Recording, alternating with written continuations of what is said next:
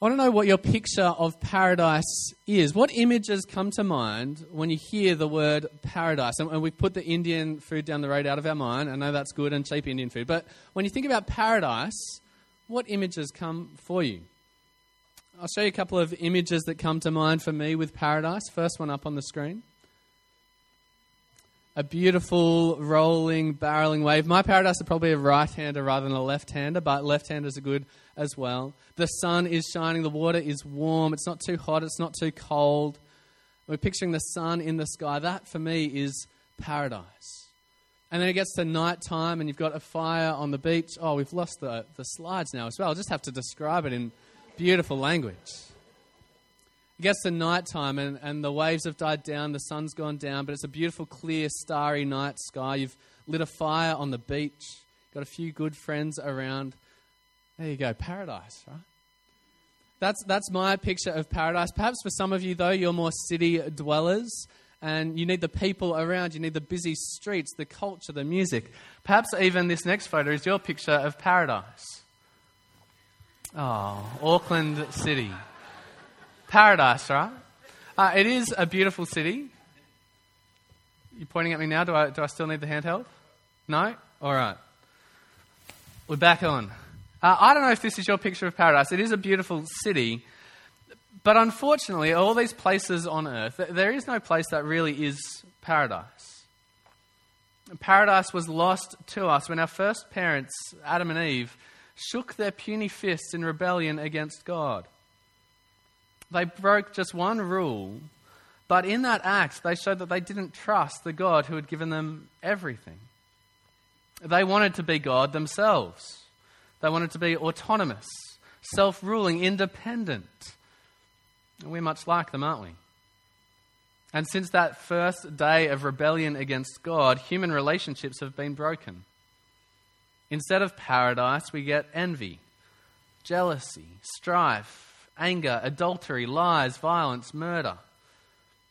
We feel the brokenness of the world. We contribute to the brokenness of the world. And no matter where we travel, no matter how hard we try to isolate ourselves to escape from this broken world, we can't do it. We won't find lasting bliss. We can't find paradise. We can't manufacture paradise. Paradise is lost. But then we come here today and we hear, in the midst of this sad reality, some really good news some great words of promise. I wonder if you heard it as Matt read the scriptures for us in verse 43. I assure you, today you will be with me in paradise. Today you will be with me in paradise. Friends, today, this morning, God is offering us paradise. Never ending joy, everlasting peaceful relationships complete eternal satisfaction. God is inviting us this morning to eternal bliss. Now, do you want that? I think, of course, we do, don't we? I'm pretty keen for some paradise. I'm pretty sick of this world in its brokenness, of having to strive so hard to get peace. I'd love a bit of paradise. Now, at this point, all the religions step in, and every religion across the world is offering some form of paradise. And all the religions out there come with the, the short set of rules. They say if, if you conduct, you know, this little set of religious rituals, if you pay this much money, then you can have paradise. And perhaps that's what you're coming expecting to hear this morning from Jesus. Perhaps you're coming and thinking, well, Christianity, that's just like all those religions, isn't it? Keep this set of rules and then you'll have paradise. But no, unlike all of those false religions, the one true path to paradise, it's not paved with good works or religious rituals. You can't buy your way in with charity or by being a good citizen. The path to paradise is, in fact, a person Jesus. See, it's Jesus who speaks these words in verse 43. He's hanging there on that Roman cross. His life is flowing out from him. He's got really just a few more hours to live. And at this point, Jesus tells us he's going to paradise. And he tells the man next to him, that he's going to join him in paradise. A profound moment. And so this morning we want to look at this man that Jesus is speaking to. What is it about this man that means he can get to paradise with Jesus? Jump back up to verse 32. If you've got the Bible open there with you, it'd be good to follow along there. We're going to particularly focus in on just a few verses. And you also should have an outline where you might like to write down notes as we go along. You'll see what we're going to see about this man that Jesus is speaking to. But come with me to verse 32. Two others, criminals, were also led away to be executed with Jesus. When they arrived at the place called the skull, they crucified him there, along with the criminals, one on the right, one on the left.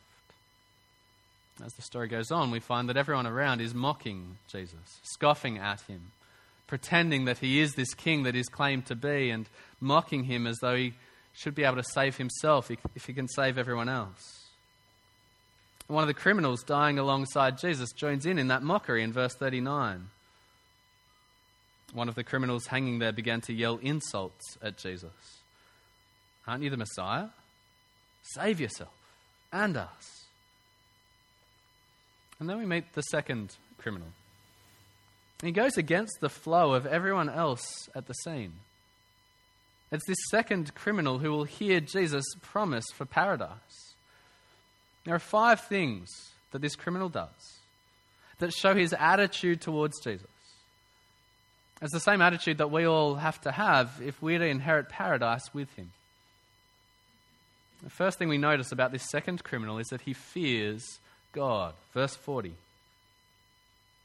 But the other criminal answered, rebuking him, Don't you even fear God, since we're undergoing the same punishment?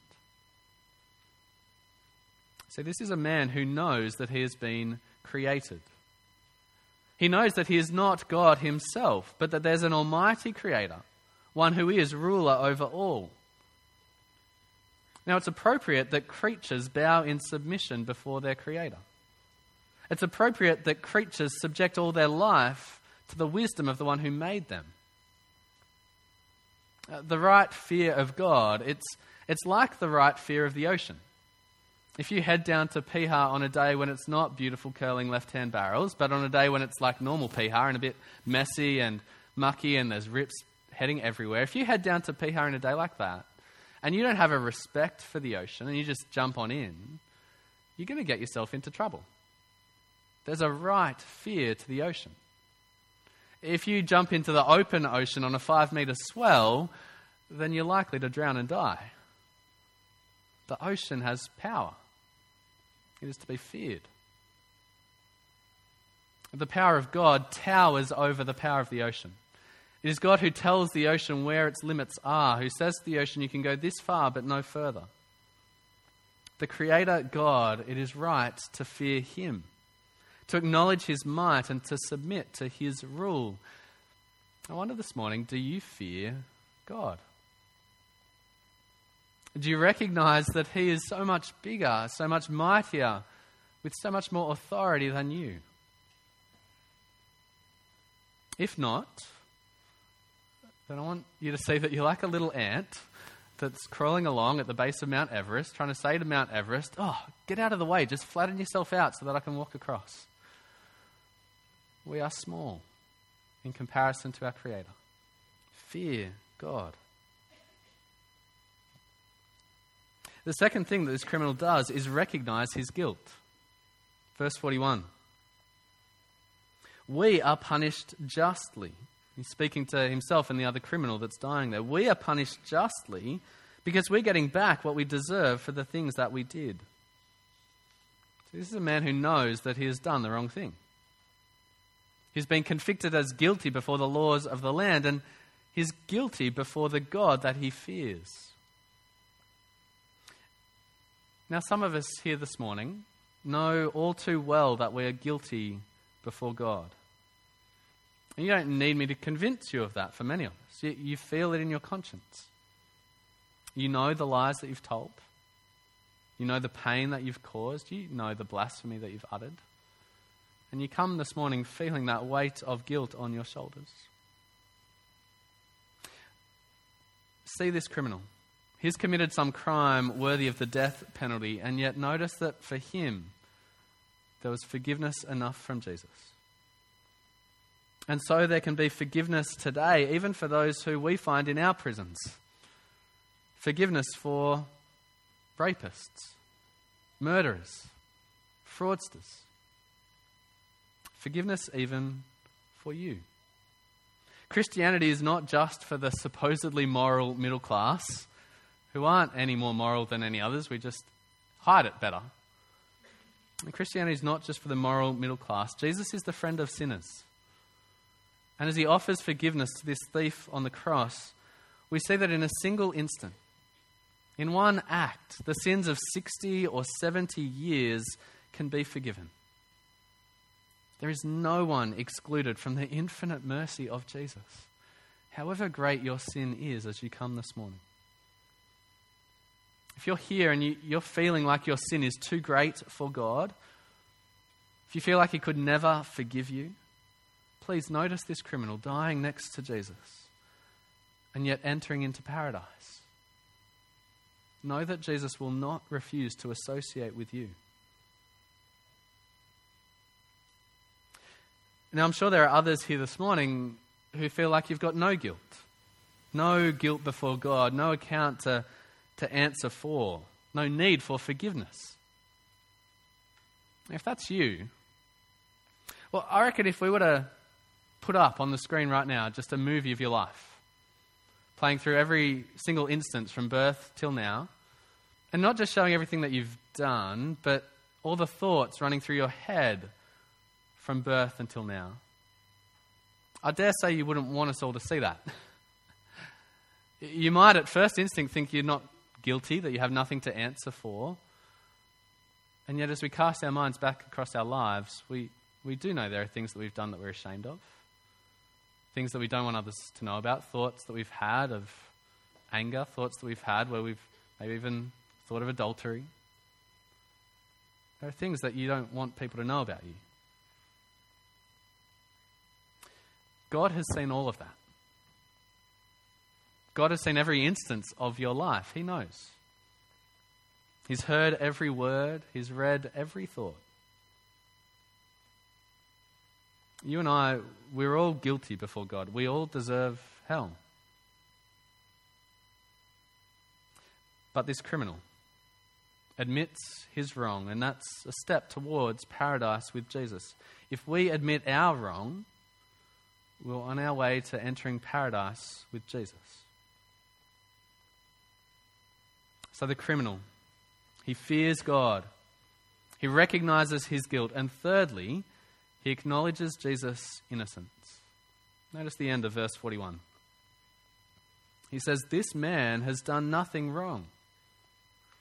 In contrast to these two criminals that have been crucified, one on the right and one on the left of Jesus, they, they were guilty, they were criminals. But Jesus wasn't. If you've been with us across the last few weeks as we've looked through Luke's narrative of Jesus' life and death, we've, we've seen Jesus' innocence declared so clearly. The governing courts, they recognized Jesus had done nothing wrong, nothing deserving of death. Jesus, at this point, unlike the criminals, Jesus is not dying for his own misdeeds. Jesus is a good man, a righteous man. Indeed, he's the perfect man. He's not just innocent of some particular crime here, he has been completely innocent across his whole life. As the perfect man, Jesus is fulfilling the life that the first man, Adam, was meant to live.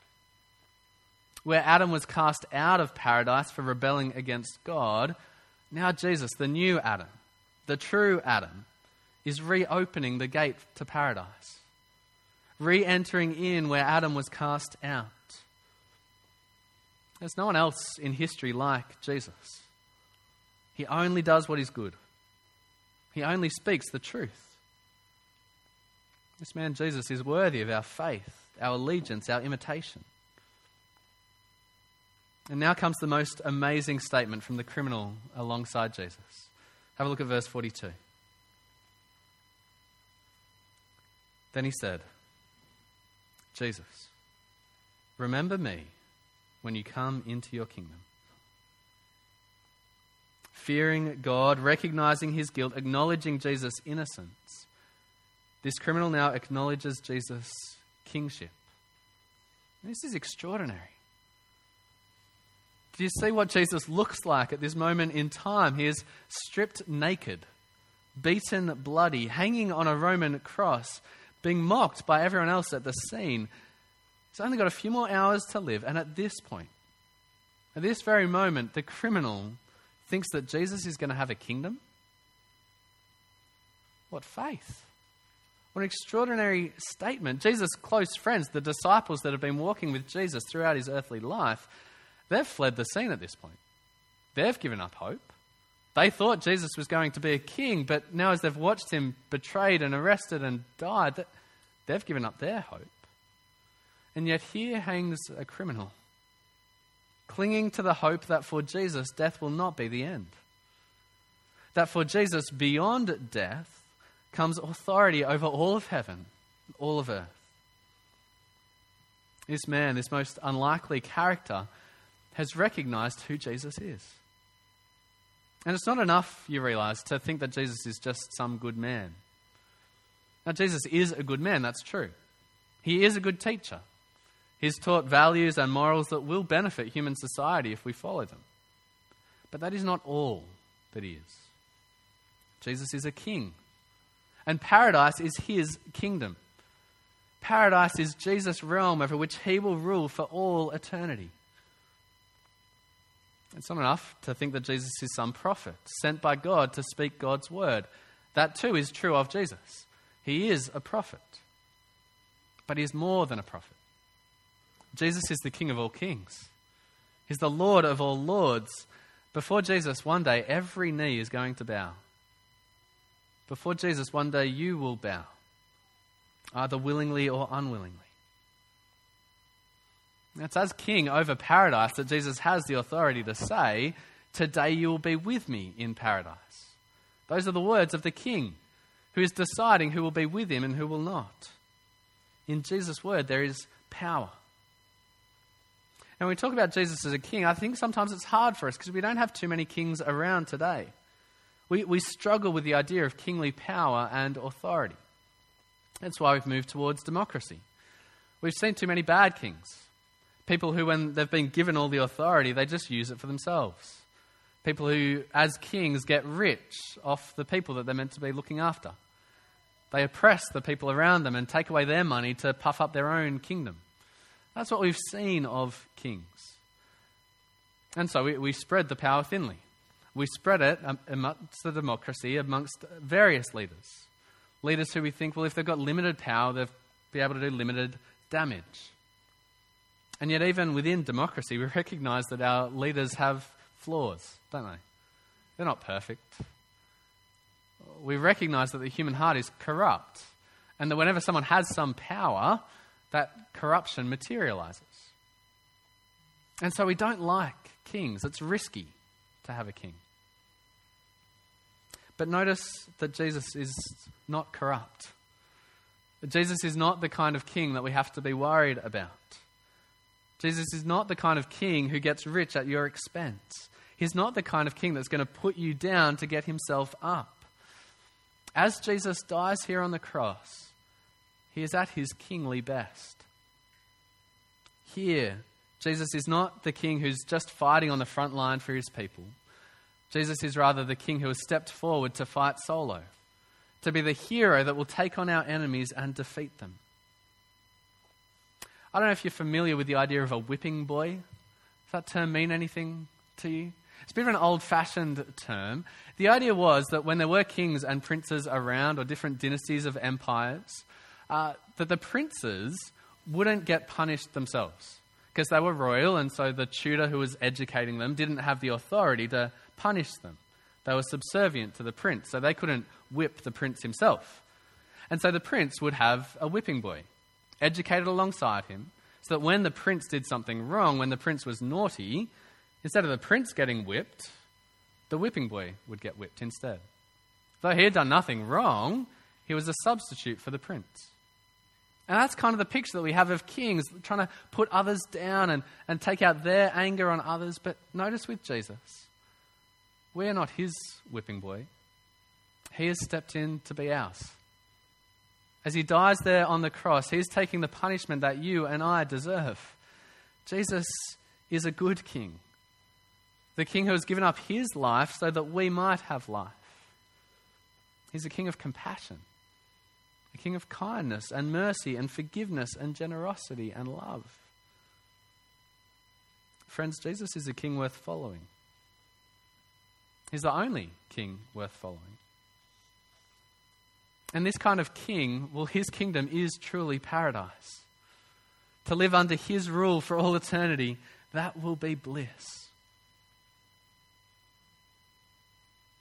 So we've seen the criminal on the cross, fearing God, recognizing his own guilt, and then acknowledging Jesus' innocence, acknowledging Jesus' kingship. And finally, in light of all of this, the last thing the criminal does is plead for help. Mean, that's what he's doing in verse 42. He's crying out for help, saying, Jesus, remember me when you come into your kingdom.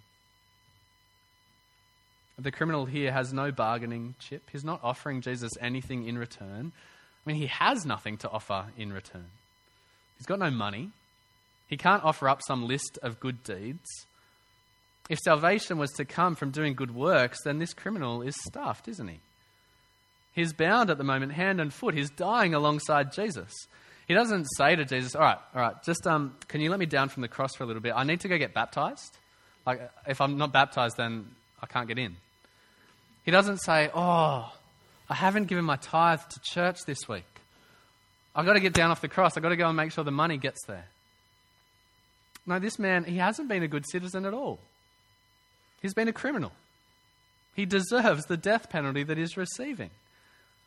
All he can do is plead for mercy, plead for help, ask for forgiveness.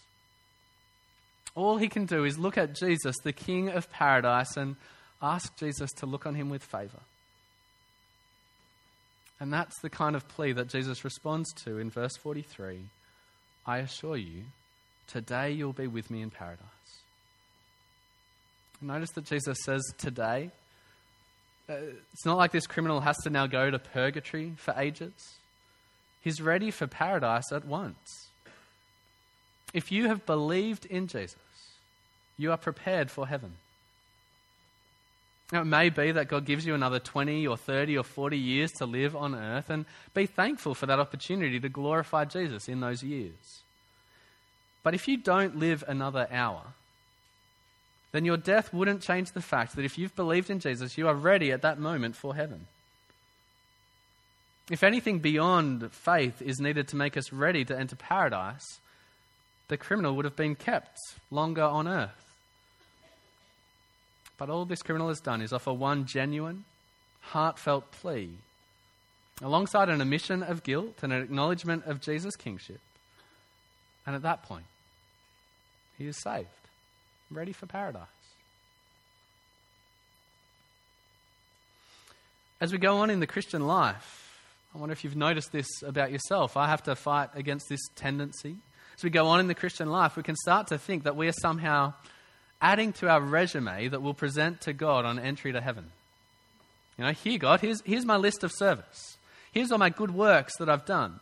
Uh, you know, in, in the year 2000, I brought morning tea to church. Uh, and then I prayed up front from 2001 to 2003. In 2010, I led EV Kids. Uh, oh, there was this one moment in 2008 where I spoke to that awkward person at church. Put that one on there. Uh, and then from 2000 to 2018, I gave my money. I'm like, here, God, here's my resume. Let me in. But, friends, these things contribute nothing to our salvation. Not a bit. Not even half a percent. Jesus and Jesus alone is the path to paradise, 100%. To try to add anything to his free offer of welcome is to exalt ourselves in his presence and offend his generosity. It's like proudly offering five cents to the person that's just given you keys to an Auckland house. We'd all love keys to an Auckland house these days, they're hard to get.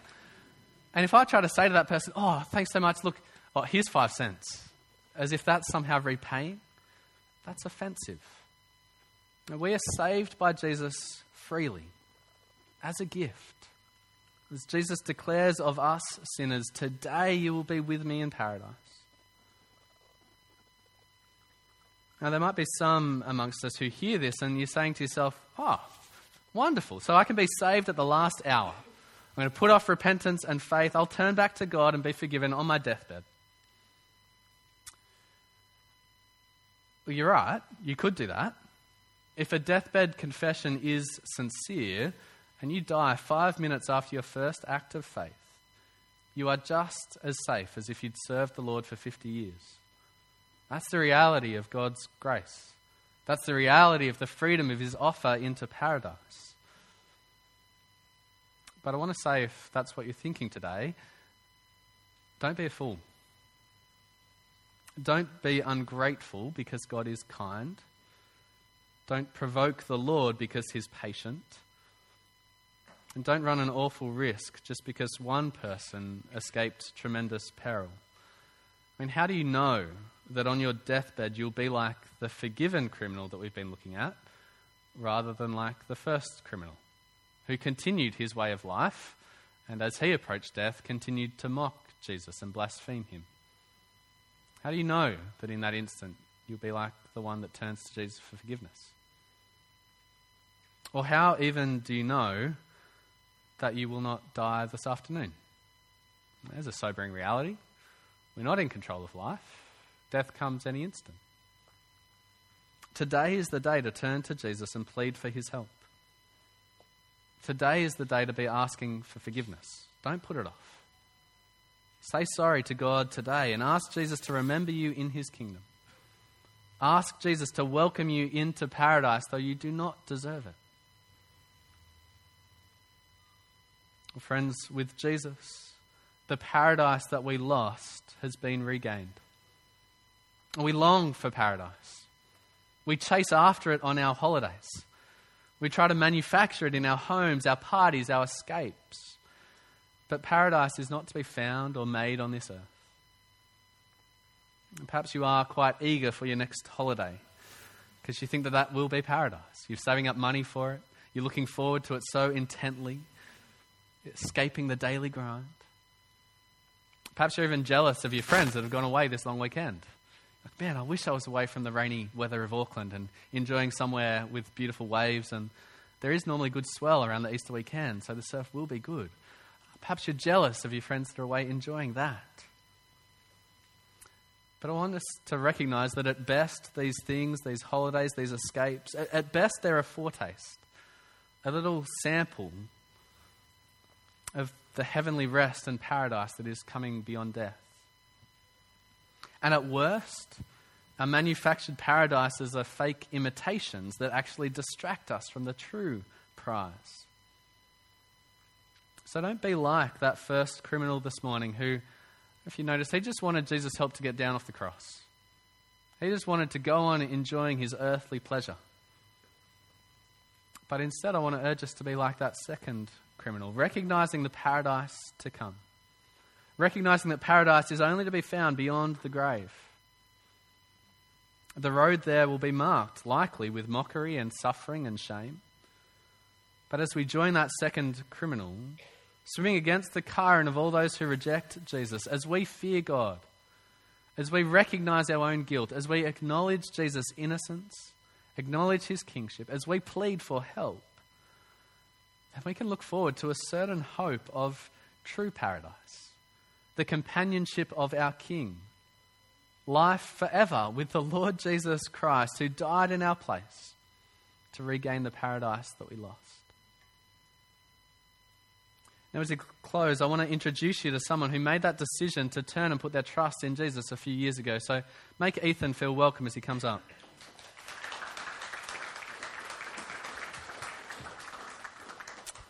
Hey, Ethan, welcome. Hey, thanks. Uh, we met you earlier up front presenting the kids' talk for us. So you've been out hanging out with the kids this morning. But I wanted to get you back in and tell us a bit of your story in coming to know Jesus because you haven't always been a Christian. Mm. Uh, how many years have you been a Christian?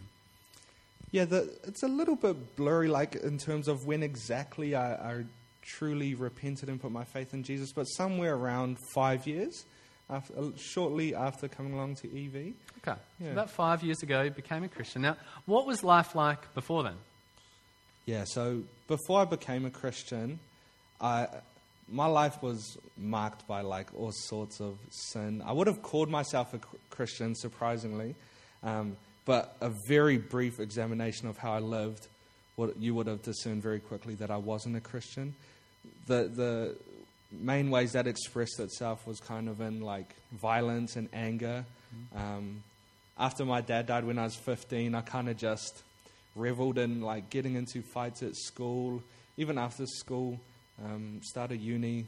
That's what my life was like, and I just like if you ask me like what are you good at in this world, you asked me six years ago, I would have said, ah, the one thing I'm good at is is like fighting people, and and I did lots of like, yeah, like I did lots of shameful things, like um, things I'm not proud of. Um, yeah, so me and my brothers were like involved in like kidnapping a guy who kind of stole something from us and taking him for a ride, be, like beating him up, like all sorts of shameful things like that. And I, I, that was what my identity was. I thought that was who I am. I'm the guy who can fight. Like we grew up doing boxing as our main sport, mm. and that was who I was. So yeah, that's what life was like for me. Mm. Just living how I, how I pleased, doing what I wanted. Mm. For me, that looked like violence and just whatever else I felt like doing. Yeah. Now, in case you're worried that this guy's out with our kids now, it's okay. He's changed. we, we love him. We trust him. He's a reformed man. Uh, and so tell us a bit about that change, because we've been looking at the criminal on the cross, and it sounds like you would have come to recognize, similarly to this criminal, that you were guilty before God. But what was that journey like? How, how did you come to recognize that? What, what changed for you five years ago? Yeah. So my, my girlfriend at the time, who's now my wife, uh, Naomi, invited me along to EV, and the sermon series had just started in the book of Romans, and and as some of you might know, the first three chapters of Romans just really emphasizes sin, and I remember I don't remember so much the content of exactly what was said, but I remember after sitting in that first sermon feeling like it feels like this guy's just said I'm not a Christian. Like, I think I am. Like, what's this guy talking about?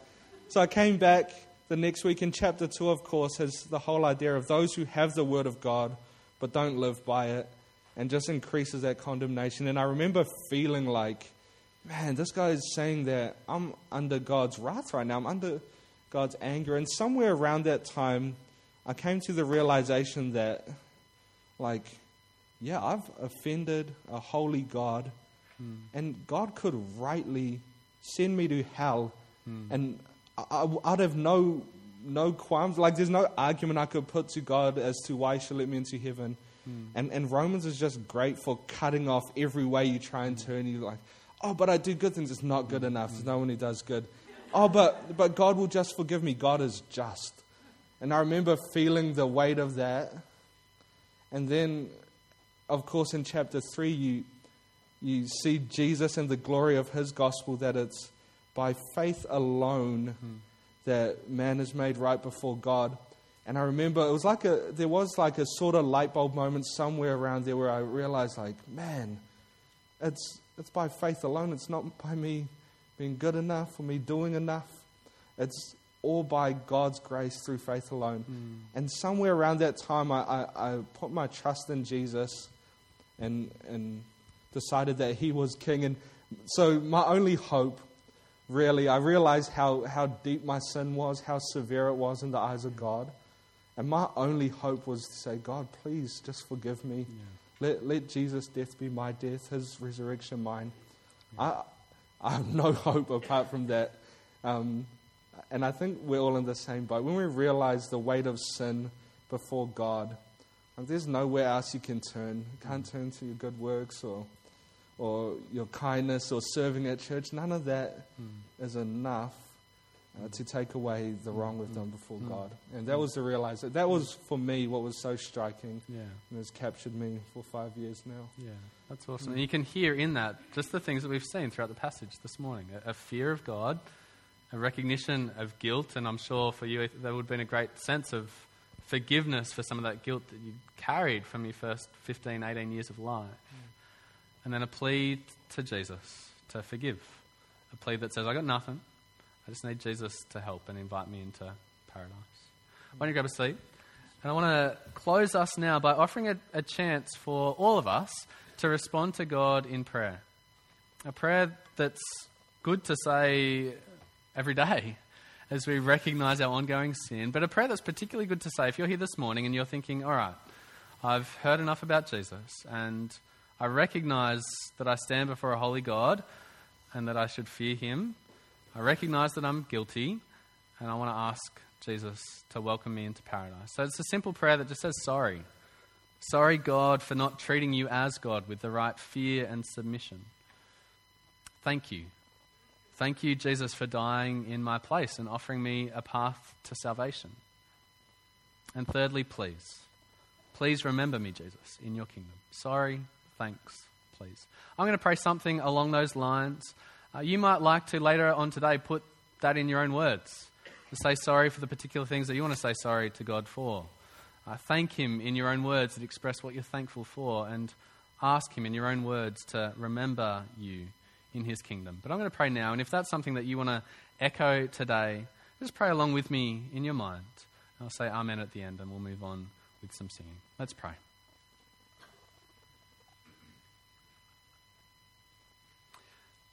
Almighty God, you are our Maker, and we are sorry that we've not treated you as we should, that we've not respected you as God. Sorry that we've tried to be God ourselves. Thank you. Thank you that you sent your Son, Jesus, to die in our place. Thank you that in his death, our punishment has been completely paid. Lord Jesus, please remember us in paradise.